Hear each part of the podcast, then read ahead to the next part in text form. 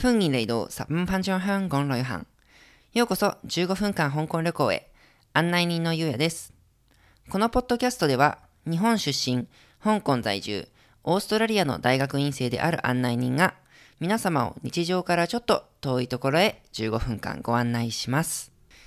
えー前回はね、香港の、映画ということで、まあ、特に有名な映画の監督さんの話をしてたんですけれども、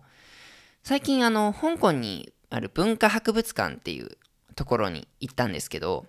そこで今あの臨時の展示で、香港の有名なあの俳優っていうかその演者、兼歌手だった、ムイインフォン、アニータ・ムイさんっていう人の展示をやってるので、それを見に行ったんですよ。まあこの人って実は日本語の本歌とかも出してて、あの、近藤正彦さんと付き合ってたみたいな話もあるから、その時代のね、日本では結構有名だった一面もある人なんだけれども、あの舞台衣装とかがね、すごいきらびやかなのもあったから、そういうのが展示、あのされていたんだけれども、結構あの最近というか、その文化博物館で、2年前かなに、ポップカルチャー館っていうのが中でできて、ほぼ常設展示として。で、そこでは、その、もう言ってみれば20世紀から、の初期から、今まで、まあ2000年代ぐらいかな、までの香港ポップカルチャーを、例えば映画、歌、音楽、あとはテレビドラマとか、まあ本、小説系、漫画系とかも、あとテレビドラマも含めて振り返るっていうか、写真とかビデオ、当時の映像も含めて紹介して、歌のちょっと一部視聴もできるみたいなところが、あの、あるんですよ。だからまあ、アニータ・ムイさんのも言ってみれば、それの拡大版というか、でやっていて、今年の半ばとかはもう一人香港のもう大スターだったレスリー・チャンっていう、ジョン・ゴクウェンっていう方がいるんですが、まあこの人の展示とかをやっていたんですね。なので、えーっと、なのでというか、まあ今日は、まあ映画の回のちょっと続きなんですけど、まあ前もカントポップとか話したんですが、香港のそのポップカルチャーで、まあ特にその俳優さんの話だとか、また最近のちょっと香港のポップカルチャーの話というか、っていうのの、まあ、2本メインでお話をしたいと思っています。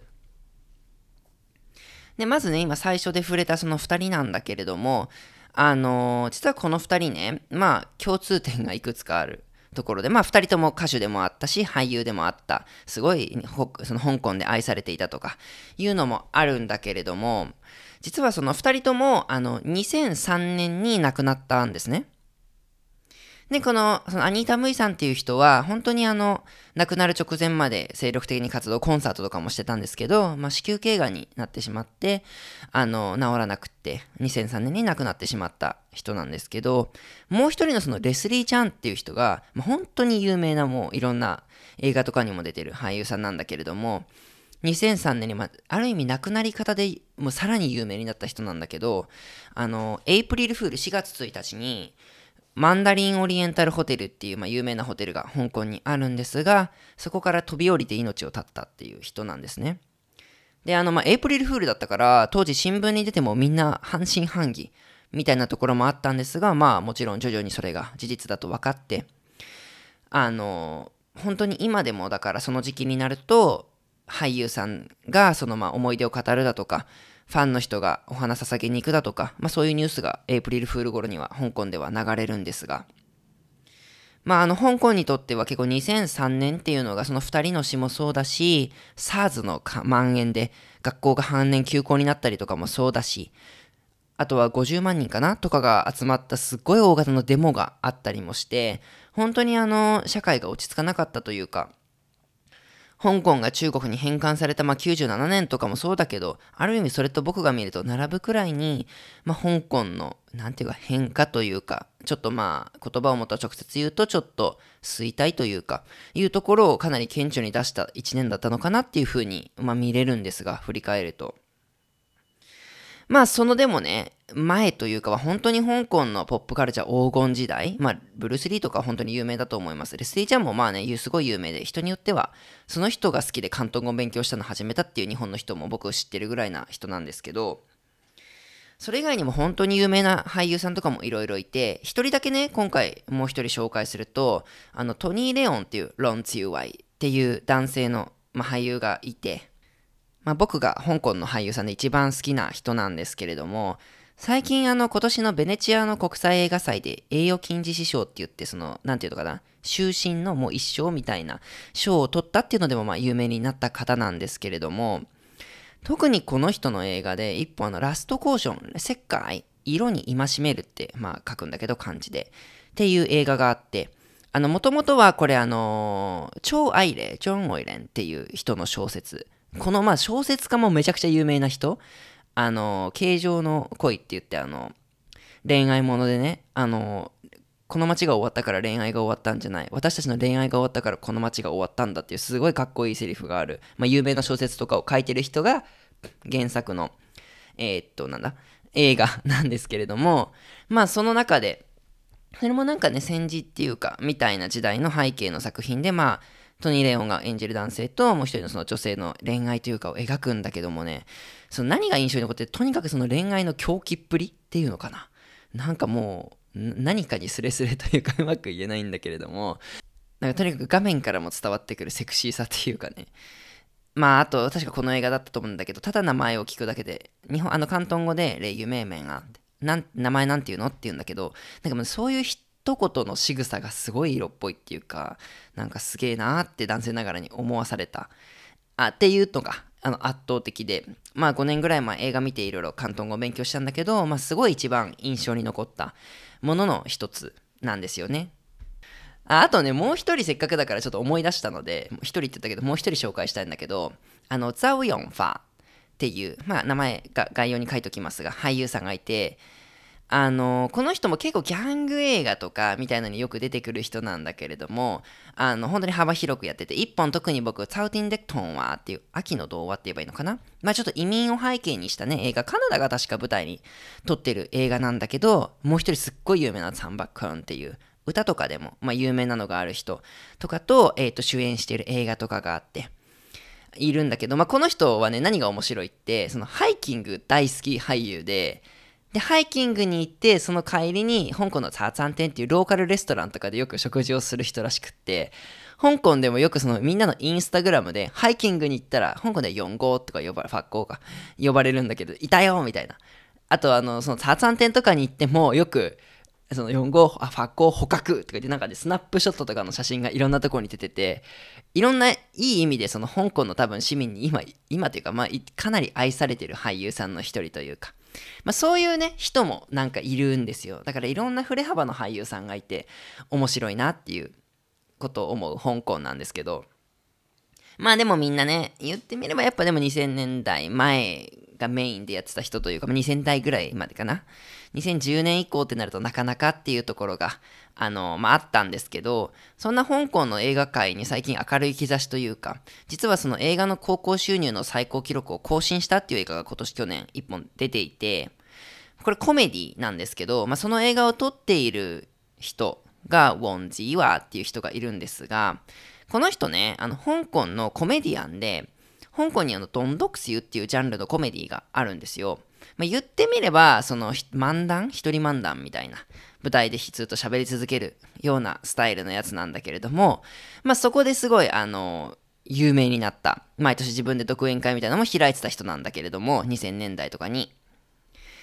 あの、まあ、この人がね、最近その映画を撮って、まあ、これもその本人品、お正月の映画みたいのだったのもあるんだけれども、僕も一本見に行った。僕が見に行ったやつだと、あの、弁護士の話。でもなんか適当な弁護士で間違って無罪の人有罪になってしまって、その人のせいで。それを取り返そうとするみたいな話とかもあるんだけど、まあ、とにかくコメディ色とかが、あの、軽やかというか、その、まあ、言葉なんだよね、やっぱ。この人も言葉が上手ですごい有名になってるのもいろいろあって、まあ、一個この人で多分有名なセリフが、ワンセクゼっていう、ご飯を探してるだけだよ。まあ、言ってみれば、その、悪いこととかしたり、仕事とかでも、俺はただ食うためにやってるだけだよ。みたいな意味で使う言葉なんだけど。あの、そういうフレーズとかが有名になって、今も、あとなんだ、広告とかで使われたりしてるんですけれども、まあこういう人が出てきてね、ちょっとずつ、あの、ひょっとしたら香港の映画もまた盛り返してくるのかもしれないと思わされるところも、あの、あるにはあるんですよね。はい。というわけでね、まあ今どんどんその香港の、まあ、前回も続けてて映画中心にポップカルチャーの話をしてきたんですけれども、ちょっと最近ね、気になるニュースが実はあって、その香港の文化博物館の話を最初にしたんですが、香港にはそれ以外にも科学博物館とか、えー、っと、何、歴史博物館とかがあって、まあ、歴史博物館は今は改装中ですが、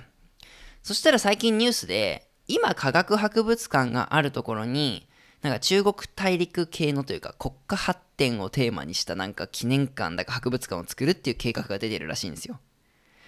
で、今ある科学館を文化博物館のとこに移すと。じゃあ文化博物館はどこに行くんだっていうニュースになっていて、なくなるんじゃねえかと、そのまま。せっかくいろいろポップカルチャーも充実させて、言ってみれば香港って結構文化がないって揶揄されてきた経済ばっかで時代とかもあったんだけど、この香港の文化っていうのがまあ発見っていうか自分で作り出すっていうか、まあとにかく見えてきてるんじゃないか。そのそれをあの頑張ってやってきた貢献してる場所なのになくなってしまうんじゃないかっていう懸念が出てて、海外とかで署名活動とかも今実は起こり始めてるみたいなんですよね。まあもちろんというか政府は否定していて、いやいや、ちゃんとそういうものは残すから安心しろみたいなことを言ってるみたいなんですが、実際どうなっていくのかは、まあまだわからないところがあって。で、まあそれを考えるとね、ちょっと実は文化博物館の展示見た時にも気になったことがあって。っていうのは、あのー、前ね、カントポップの回でも紹介したラムゼっていう林遊っていう作詞家さんがいるんですね。で、この人ってまあ台湾にも移民していて、で、まあ発言も割とまあ政府に批判的というか、そういうものもあったりして、だからその香港、香港じゃない、中国大陸の方では、例えばその向こうってウィキペディアみたいなバイドゥっていうウェブサイトがあるんだけど、なんかそこにもその人の紹介ページはないだからすごい簡単にしか書いてないみたいな。で、極端なのだと、すごいいろんな作詞をしてるんだけど、なんかそこに名前が出てこないとか、みたいなことも言われるような人なのね。で、その香港の文化博物館でも歌のところで作詞とかの話も出てきたんだけど、まあ、その人の名前が出てこなかったんだよね。まあ作曲とかをメインに書いてたからかもしれないんだけども、ちょっと違和感はあって、まあひょっとしたらやっぱりそういう政治的な配慮っていうのが言ってみれば、あの出ていて、まあ文化っていうのは僕はまそういうの専門じゃないとこもあるけど、これが文化ですっていう時にやっぱそういうとこで操作が働いて、一部の人がね、抜かれてるみたいなこともあるのかなっていうのをちょっと思わされたりは、あの、したんですよね、こういうところから。で、まあ今ね、ちょっとあの、歌の話になったからあれなんだけども、その、香港の映画の、まあ日本でもあるけど、その主題歌ですごい有名な歌とかもあって、ちょっと言葉で言ってもこれは伝わらないと思うので、あの概要欄に貼っておくんですけども、2つね、あのとても有名な、あのカントポップの回にも出たビヨンドっていう人の灰色軌跡っていう歌と、あともう一個僕はあの最初に話したアニータ・ムイさんも歌ってる、で、あの映画の回で話したラーム・ヤン・セイサップ。男性40歳っていう映画の主題歌だった相愛很難っていう両思いは難しいっていう歌がまああって僕はすごい好きなのでよかったら聞いてみてほしいのでちょっと概要欄に2つ歌の主題歌でね僕が好きなものっていうのも貼っておこうと思います。はい、えー、というわけでねまあだいぶ今日はポップカルチャーみたいなまあ話してきたんですけれどもあの、実は今回で、えー、っと、一回このポッドキャストはね、えー、っと、一区切り、まあ、定期的に更新するのは一区切りということで、あの、させてもらおうと思っていて、またあの、今後ね、不定期で更新したりとか、違う内容で、なんか広東語をもうちょっと中心にしたポッドキャストとかもできたらと思ってるので、まあ、あの、そういうところで、あの、またね、発信できたらとは思っているんですけれども、まあ実はまあ僕が今の、この撮ってる日思って香港を一回離れるっていうまあことになったので、えっ、ー、とまあ5年間住んできた香港なんですけれども、えっ、ー、と、ポッドキャストの方も一区切りさせていただこうかなと思っています。